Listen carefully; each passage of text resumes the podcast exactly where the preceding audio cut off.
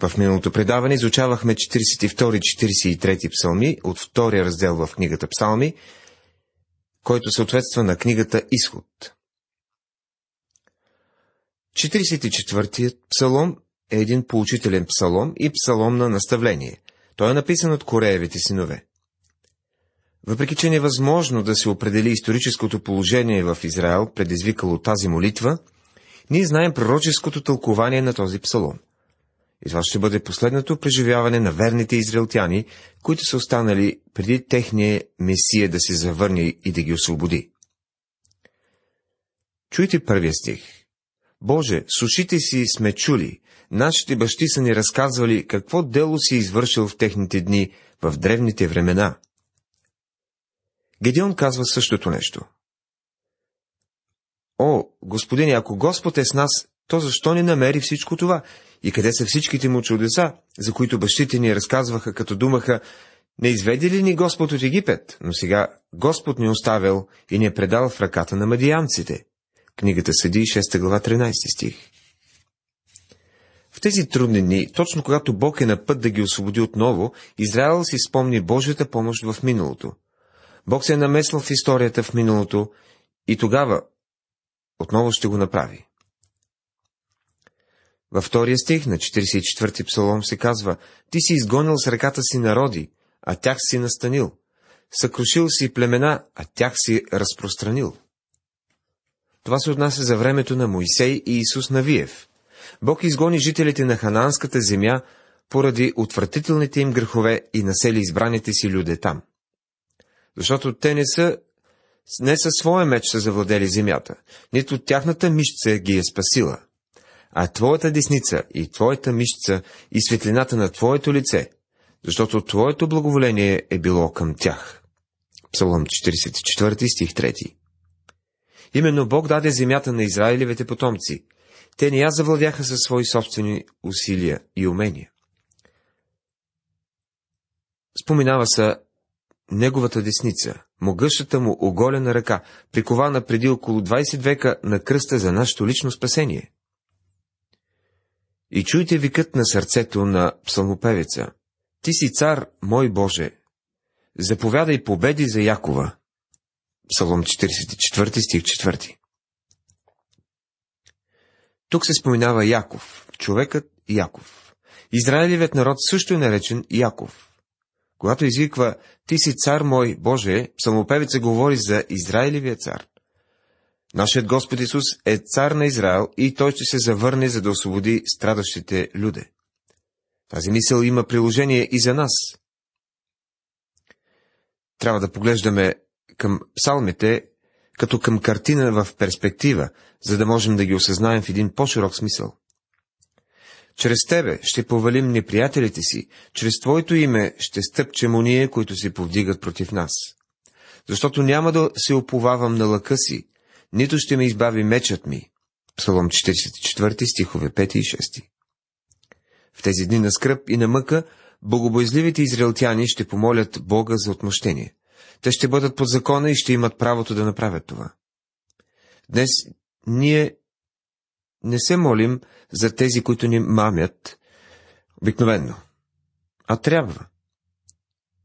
Дори ни е казано да обичаме враговете си. И това е много трудно нещо. Но по този начин можем да обърнем враговете си към Бога. Ние не трябва да си отмъщаваме, защото Господ казва, на мене принадлежи възмездието, аз ще сторя въздаяние. Римляни 12 глава 19 стих. Има много хора, които можем да обърнем към Бога и не само за спасението на душите им, но и за да бъде унищожено желанието им за отмъщение. Не става дума за хората, които са ни причинили някакво лично страдание, а за онези, които се опитват да възпрепятстват разгласяването на Божието Слово. Недопустимо е да злословиш по адрес на някой мъж или жена, които отговарят за Божиите неща и които са в някакво служение. Трябва много внимателно да умислиш нещата, преди да отидеш да критикуваш човека до теб. Увери се първо, че фактите са истинни. Дискредитирайки духовни водачи, в техните очи вие дискредитирате Бога. Много хора, много млади хора са се отвърнали от Библията и от Бога поради тази причина. Някои от тях са израснали в християнски домове и родителите им всяка неделя са критикували остро проповедника пред тях. Не е правилно да се дискредитира човек, който оповестява Божието Слово. По-добре да помолим Бог да се намеси, отколкото да вземаме нещата в свои ръце. Израел е в голяма трудност. Врагът вилнее яростно срещу тях. Този малък рок, който Данил споменава в седмата глава на своята пророческа книга, ще изтощава светиите на Всевишния. Това са светии в Израел. Антихриста обявява война, за да ги победи и почини на себе си. Освен това, те са предупредени да не се съпротивляват и да ни отвръщат на удара. Те отказват да им бъде поставен белега на звяра и много от тях биват убити. В страданията си те извикват към Бога. Тогава ще настъпи най-мрачният момент в историята на света. Не, казва псалмопевецът в 22 стих, ние сме убивани заради тебе цял ден, считани сме като овци за клане. Този стих може да е описание на съвременната църква. Има много християни, които страдат заради вярата си в Христос. А истинската църква винаги е преживявала трудности и гонения. Събуди се, Господи, защо спиш? Стани, не ни отхвърляй за винаги. Псалом 44, стихове, стих 23. Този 23 стих е един вик и молба към Бог да се събуди. Бог всъщност не е заспал. Израелтяните, които са останали на земята, в отчаянието си извикват към него. По времето на Макавеите, между Стария и Новия Завет, израелтяните са знаели кои са враговете им. Що се отнася до миналото, това е било време, когато Израел е страдал повече от всякога в историята си. Но това, което има да преживеят по време на голямата скръп, не може да се сравни с нито едно бедствие или катастрофа. По времето на Макавеите е имало една група свещеници, които са били наречени събуждачи. Те са били тези, които са викали към Бога. Събуди се, Господи, защо спиш? По това време хората са си мислили, че Бог е заспал. Но един велик Макавей и първосвещеник на име Хирканос слага край на тази практика и задава въпроса. Спи ли Бог? Не казва ли писанието, ето, оне, който пази Израел, не дреми ли, не е ли се спал? Не трябва ли да молите Бог да се намеси, а не да се събужда? В тези бъдещи дни израелтяните, които са останали, ще се чувстват така все едно той е заспал и ще кажат, събуди се, Господи, защо спиш? Но Бог няма да бъде заспал. Той е готов да се намеси. Той няма да отхвърли за винаги людите си. Защо криеш лицето си и забравяш неволята ни и отеснението ни? Защото душата ни е снишена до пръста, коремът ни е прилепнал до земята. Стани да ни помогнеш и избави ни заради милостта си. Псалом 44, 24 до 26 стихове. В най-мрачния момент в историята на този свят, от устата на израелтяните, които са останали на земята, излиза вик към Бога да ги избави и спаси, заради милостта си. Това е молба за помощ и молба за въздаване на правосъдие. Преминаваме към следващия, 45-ти псалом. Христос идва на тази земя да основе царството си. Това е един месиянски псалом и почти целия е цитиран в посланието към евреите. Отново това е псалом за получение и наставление. Той е написан от Кореевите синове. В забележката преди псалома пише за диригента по криновете. Този псалом представлява една, едно описание на мисията. Красотата на Христос е сравнена с красотата на момината сълза и на звъниката. При превода на това Търгумим добавя, Твоята красота, от царю Месия, е по-велика от човешките чеда. Този прекрасен псалом ни говори за второто идване на Христос. Тук като че ли звучението на псалмите се променя. Славната победа и триумфа сега са взели мястото на мъката и болката на народа. Това е описан, описано в 19 глава на книгата Откровение. Нашият Господ също говореше за това. Матея 24 глава. И това е надеждата на целия свят. От сърцето ми извира блага дума. Говоря, песента ми е за царя, езикът ми е перо на бързописец. Псалом 45 стих 1. Думата извира означава блика или прелива. Псалмопевеца има да каже нещо и му се иска да може да го каже, защото езика му се движи по-бързо от перото му. Много от нас вероятно могат да потвърдят, че и на тях им се е случвало подобно нещо. Опитвали сте се да опишете в писмо чувствата си на някой приятел, когато сте били развълнувани. Случвало ли ви се е, после, като четете това писмо, да не можете да откриете никакъв смисъл в него и да ви се иска вместо да пишете писмо, направо да отидете и да кажете на приятеля си това, което е в сърцето ви. И така, псалмистът не е имал възможността да се обади по телефона и затова ни е написал 45-я псалом. Ти си по-красив от човешките чеда, от устните ти се излива благодат. Затова Бог те е благословил до века. Псалом 45 стих 2 Това е един прекрасен псалом. Във всеки един стих от него виждаме личността на Христос. Апостол Павел пише, А ние всички, с открито лице, като в огледало, гледайки Господнета слава, се преобразяваме в същия образ, от слава в слава, както от Духа Господен. Второ послание към Коринтени, 3 глава, 18 стих. Приятели, всички ние имаме нужда да гледаме по-често към Бога. В този псалом ние виждаме Исус не като Спасител, а като цар. Препаши на бедро меча си, силни, славата си и величието си. 45 псалом, стих 3 В това описание, описващо второто му идване на земята, Христос е представен не като Спасител, а като цар. Израел очакваше Месията да дойде на земята с меч.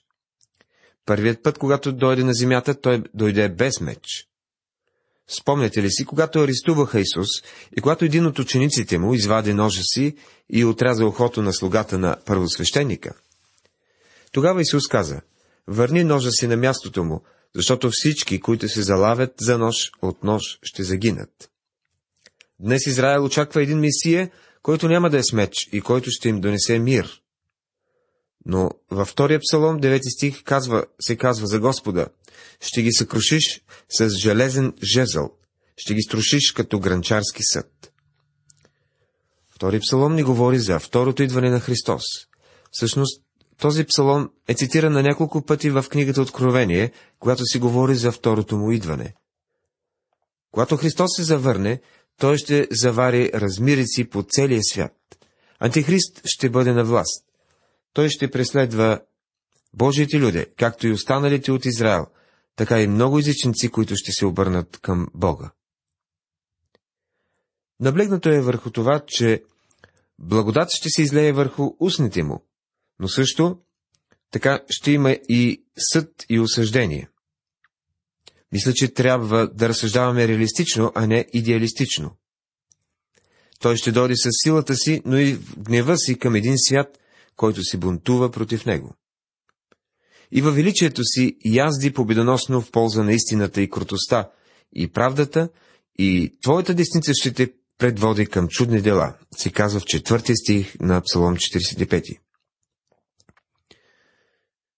Чудни неща означават неща, които внушават и предизвикват страхопочитание.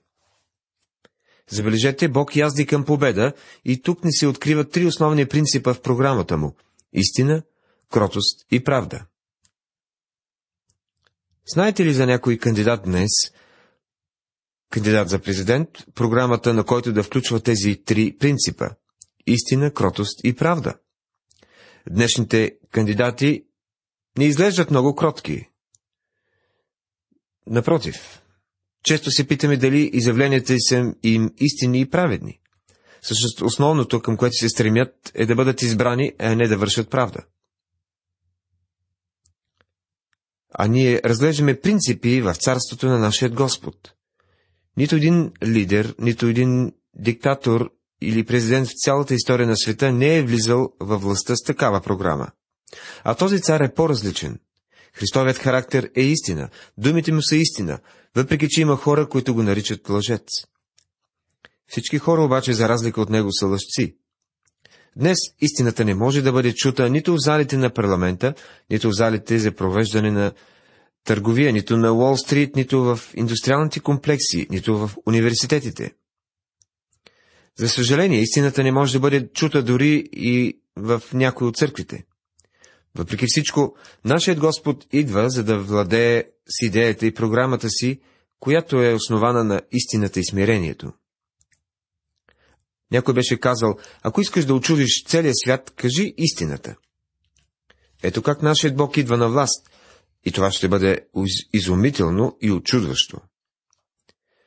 Стрелите ти са остри, забиват се в сърцата на царевите врагове. Племената падат пред тебе, се казва в петия стих. Този стих представлява описание на идващия на земята цар. Идва денят на коронясването и това е основен момент в 45-я псалом. В 6 стих се казва, Твоят престол Боже е до вечни векове, скиптерът на Твоето царство е скиптер на правота. Той ще царува с правда. Колко много се нуждае този свят от някой праведен владетел. За завръщането си на земята самият Господ Исус казва, а когато дойде човешкият син в славата си и всичките свети ангели с него, тогава ще седне на славния си престол. Матея 25 глава 31 стих. До тогава няма да има мир на земята. Точно това е, е и нуждата на целия свят. Възлюбил си правда и намразал си нечестие, затова, Боже, Твоят Бог те е помазал с миро на радост повече от Твоите събратия. Псалом 45 стих 7 Помазаникът е Месия, а гръцката дума за Месия е Христос. Това не е име, това е звание на служението, което е имал. Първият път, когато дойде, той дойде като представител, пратеник. Той беше Божието послание. Първият път, когато Христос дойде на земята, беше преди около 2000 години. Сега той е главният ни първосвещеник, който стои отдясно на Бог Отец. Когато дойде за втори път, той ще дойде като цар. Твоят Бог те е помазал с миро на радост. Много жалко би било, ако сме склонни да мислим, че той е човек на скърби. Той е бил и най-радостният човек на земята по това време. Чрез цитатите на следните два стиха в посланието към евреите се убеждаваме, че това е един месиански псалом, който ни говори за нашият Господ Исус. А за сина казва, Твоят престол, о Боже, е до вечни векове, и скиптерът на Твоето царство е скиптър на правота. Възлюбил си правда и намразил си беззаконие. Затова, Боже, Твоят Бог те е помазал с миро на радост, повече от Твоите събратия. Послание към еврей, глава 1, стихове 8 и 9. Критикът, който е мислил, че този псалом се отнася за Соломон или за някой незнаен цар, е пропуснал да забележи, че местоимението «той» се споменава за Бог. Цялата първа глава на посланието към евреите не представя възхвала към нашият Господ Исус, който беше 100% Бог и 100% човек, който е много по-горен от ангелите и който седи отдясно на Бог Отец. На Смирна, Алой и Кайсие благоухаят всичките ти дрехи, и спалати от слонова кост, струнни инструменти те веселят. 45 псалом, стих 8 Исус дойде на земята, за да бъде нашата радост пълна. И точно за радостта, която искаше да ни даде, той понесе мъките на кръста. Колко много се нуждаем като християни от радостта. Името Юда означава хвала. Юдовото племе е отвело Израилевите чеда на поход в пустинята и те отново са се оплаквали и са недоволствали. Когато се е очаквало от тях да хвалят Бога в пустинята, те са пеели бавни и тъжни песни. Същото прави и църквата днес. Приятелю, вярващите трябва да хвалят Бога, а не да се оплакват. Когато наближи Рождество Христово, ние пеем песента «Е, Радост на земята, Господ дойде. Нека земята да приеме своя цар и други радостни песни. Но ние трябва да имаме повече такива песни в нашето ежедневие. Разглеждайки по-нататък този прекрасен псалом, попадаме на една сцена в двореца. В деветия стих четем Царски дъщери има между твоите почтени жени. Отясно ти е поставена царицата в офирско злато. Църквата не е спомената по именно в Стария завет, но вярвам, че можем да я виждаме в отделни думи или в отделни части на речта. Повече от невестите в Стария завет са преобраз на Христос и неговата невяста, която е църквата. Примери за това са Ева, Ревека и Рут. Коя е царицата в този стих? Можем да приемем, че тя е преобраз на църквата, въпреки че не е назована конкретно. Слушай, дъще, и виж, и преклони ухото си, забрави и народа си, и бащения си дом. Така царят ще пожелая твоята красота, защото той е господарят ти, и ти му се поклони. Стихове 10 и 11 на Псалом 45. Десети стих ни подсказва, че като Божие чеда, ние трябва да излезнем от този свят. Че ние не трябва да го обичаме. Ние бяхме избавени от света и трябва да останем верни на нашия Господ. А в 11 стих виждаме, че църквата ще стане красива. Трябва да стане красива. Целият грех трябва да бъде премахнат. И това е една прекрасна надежда за всички нас. И в 17 стих накрая се казва, ще направя името ти паметно чрез, през всичките поколения. Затова племената ще ти възхваляват до вечни векове. Този стих ни говори за хилядогодишното царство. Бог има да извърши някои неща, след което царството продължава във вечността. Тези неща включват развързването на Сатана за известно време и хвърлянето му след това в жупелното езеро. Това е един величествен псалом. И ако го разглеждаме в правилната посока, той би би имал голямо значение и би бил благословение за нас днес.